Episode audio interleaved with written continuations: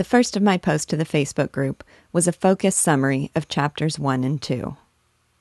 We first see an image flash by of Martin Arrowsmith's great grandmother, a strong, independent pioneer woman who, at the age of 14, assumes responsibility for the family, refuses anyone's help, and sets out west for a life of adventure. I think we are meant to assume that this spirit of independence and adventurousness runs in Martin's blood. When we first meet Martin, also 14, hanging out at Doc Vickerson's office in a drowsy town in the fictional Midwest state of Winnemac, his life hardly seems characterized by adventure. He is the doc's unofficial, unpaid, and mostly unoccupied assistant. His most important job seems to be getting the doc safely to bed after one of his benders. Great Grandma's spark can be seen in Martin's physiognomy. His restless black eyes, his air of passionate variability, his raised eyebrow that gives a look suggesting he could fight. But at this point, he seems more focused on amusing his adolescent friends than pursuing any grand ambitions. Doc Vickerson's office, a direct reflection of the doc's soul, is wild and ragged. Serving as everything from an operating theater, a poker den, and a house for guns, containing everything from a gold toothed skeleton to a rusty lancet stuck in a potato.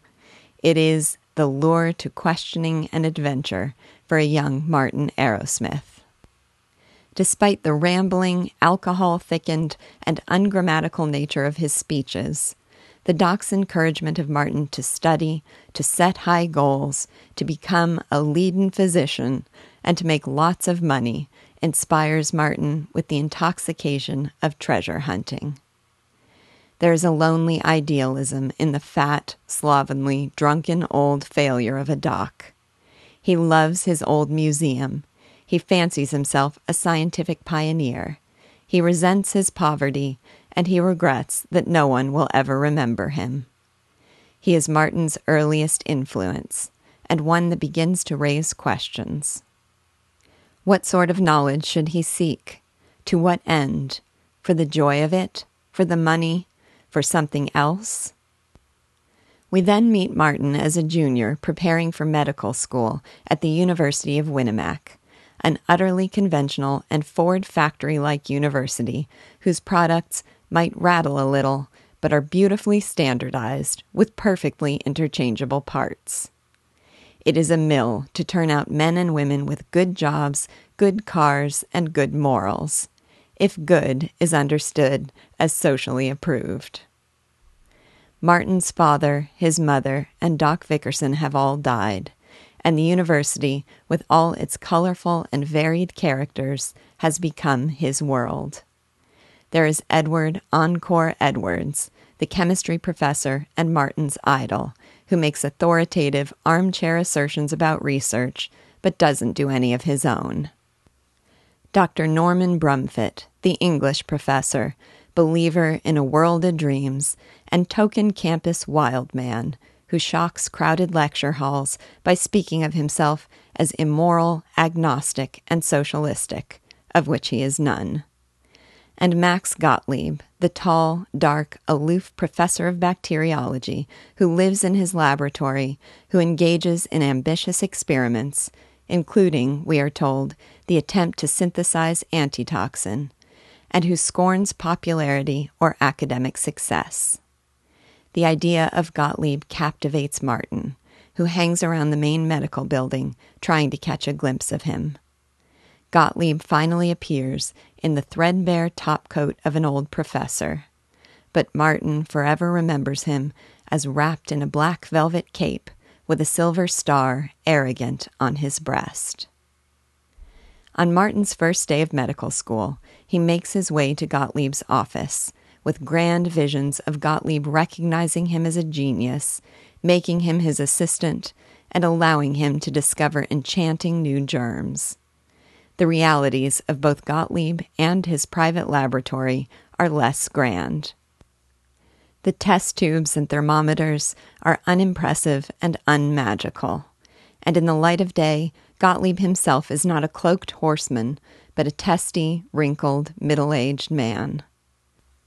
Martin asks to take bacteriology as a freshman, and Gottlieb refuses, saying he is too young. Either Martin is one of the many ordinary students dumped on him like potatoes, in which case he expects nothing, or he is one of the rare few who actually wants to learn, in which case he will demand everything. He tells him to study physical chemistry, spurning Edward's organic chemistry as drugstore chemistry, and says to come back in a year when he is better prepared for Gottlieb's rigors. Martin has more questions. Is Gottlieb a heroic genius or a tired old man? Does Edwards know as much as he thought he did? What is truth? Martin's dissecting partner is Reverend Ira Hinckley, the burly, virile, perpetually optimistic, sanctimonious Puritan and aspiring medical missionary. Ira says that one day they will have the power to heal bodies and ease souls. Martin says he has yet to encounter a soul in one of their cadavers. Hinckley pressures Martin to join the campus medical fraternity, Digamma Pi, where he can help influence the fellows for good. Martin says his goal isn't to influence anyone. It is to, quote, learn the doctor trade and make $6,000 a year, unquote. Martin maintains his independence until Digamma Pi accepts Angus Dewar. Dewar, the handsome valedictorian, whose, quote, cultivated manner of chilled efficiency, unquote, impresses all the professors, and who had already been promised a place in a prestigious clinic, fills him with envy. At the same time, he appreciates that Dewar is one of the few with interests and capabilities beyond smoking cigars and watching football practice. So he meekly follows him in. There we meet the motley cast of characters that are his fraternity buddies. Fatty Pfaff, the hopeless imbecile and forgiving target of all their jokes, Cliff Clawson, the raucous and roaring campus clown, and Irving Watters, the perfectly normal man, smilingly, easily, dependably dull.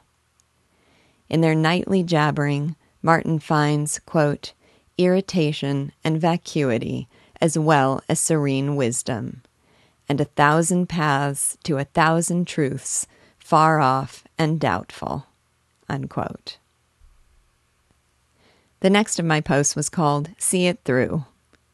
Even without some of the comments I have received from group members, I would have anticipated that three things might alienate you from this book. I want both to express sympathy and to encourage you to see it through.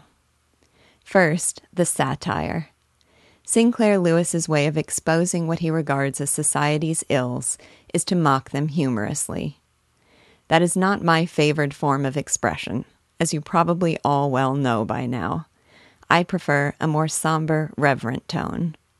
At my own school, I feel like one of my most important jobs is to man the ramparts and keep sarcasm and cynicism at bay.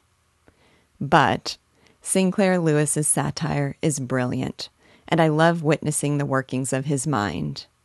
I will try to highlight the insightfulness of his quips. So, if, like me, you don't especially enjoy being immersed in a world of cynical humor, try to just accept that those are Sinclair Lewis's terms, and try to enjoy what it is he has to offer. Also, Everyone should have an exposure to Lewis simply because of his unique and incisive ability to satirize. But Main Street and Babbitt are, in my opinion, far more unpleasant to read, despite that ability. They don't have even a tinge of idealism. This has a heavy dose. Second, the moral practical dichotomy. Each of us brings his or her own philosophic perspective to the novel and I know some of you are put off by a theme that seems to make material success so completely at odds with idealism. I want to say two things about that. First, most thinkers in history, and therefore most novelists, subscribe to that dichotomy. Therefore, if you are only looking for writers who reject it, you're going to be limited to a very short list, and one that won't include many of history's greatest minds. Second, if a book is worth reading from the perspective of the quality of thought and writing, but contains philosophic ideas I might find objectionable, I embrace the opportunity both to make sure my own ideas are being put to the most rigorous test and to understand the nuances of another's perspective. So, rather than deriving enjoyment from a story form validation of your own ideas, try to enjoy the challenge and the benefit of the presentation of a very different perspective. Third, the hominess. Lewis's characters are people next door. Even the good characters are full of contradictions, weaknesses, insecurities, and vices. Now, if they were homey in this way, and we just experienced their flaws as ends in themselves, I would probably find that unbearable. But Lewis is taking us inside the mind of a young man who is immature, conflicted, self important, and insecure, and having him struggle through those things to define who he wants to be. I deeply enjoy witnessing that struggle and I like understanding the variety of psychological barriers that might get in the way. This doesn't have to be your favorite novel, but try to read it with an open mind and try to approach it with the perspective of finding what it has to offer rather than where it falls short. That doesn't mean you can't criticize it. There's great value in that too. But there's other value to be had, and I don't want it to be overlooked. The last of my posts was called Favorite Among Favorites. In The Art of Fiction, Ayn Rand describes the romantic writer as carefully selecting concretes that capture the essentials of a scene, and the naturalistic writer as indiscriminately cataloging observations. As an example of the latter, she includes a description from Arrowsmith. But the funny thing is, though Sinclair Lewis might err on the side of unselective detailing, I find so many of his descriptions illuminating of a specific, purposeful point. And in any case, I enjoy that he can't ever be described as guilty of vague, empty abstractions. That writing vice is, to me, the most nails on a chalkboard intolerable of all. Describing Winnemac, he doesn't call it a small, homey town with old brick buildings without the stateliness that brick might suggest. He says it is, quote, a dowdy red brick village smelling of apples, unquote. When he wants to capture that Doc Vickerson is old, ornery, and rough around the edges in multiple senses of the term, he calls him, quote, scurfier and much less adjustable, unquote, than his old all purpose barber's chair. When he wants us to glimpse the admirable spark of defiant independence in the young Martin, he says that he has, quote, a look of impertinent inquiry that had been known to annoy his teachers and the Sunday school superintendent. Unquote. When he wants to contrast Martin's conventional and juvenile preoccupations with his budding sense of adventure, he describes him as given to stoning cats and to playing pom pom pull away, and says that the doc awakens in him the intoxication of treasure hunting. Often I delight in his use of a single word. Romanticizing Gottlieb's tireless dedication to research, he tells of his, quote, long, lonely, failure burdened effort, unquote. I thought failure burdened was a potent and inventive term. Sometimes his subtlety is brilliant. To capture Encore Edwards' idle armchair criticism of his peers, he says, quote, he sat before fires and stroked his collie and chuckled in his beard. Unquote. My favorite part of that is that he sat before fires, not the fire. Sitting before fires is something he does habitually and characteristically. I could go on and on and on, but I will end with perhaps my favorite description in this chapter for reasons you will understand. One of my favorite books on education is Arthur Bestor's Educational Wastelands.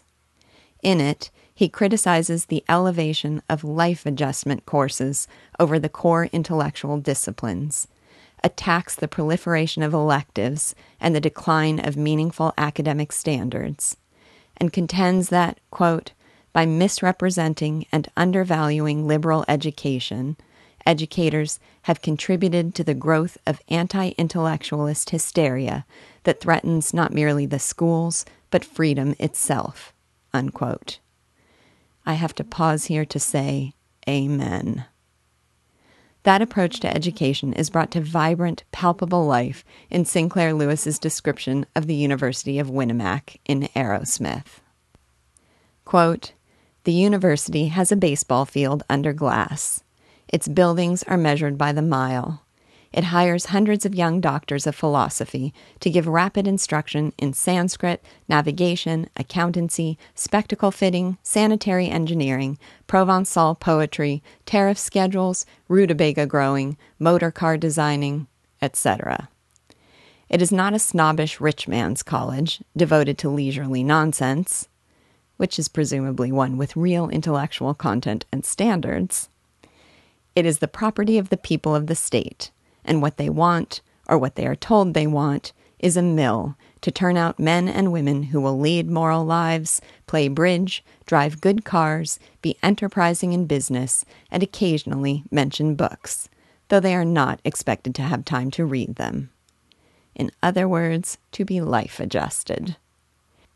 And he ends with this poetic description of the outcome quote, It is a Ford motor factory and if its products rattle a little, they are beautifully standardized with perfectly interchangeable parts. Unquote. Some of you have shared your favorite descriptions, and I'd love to hear more.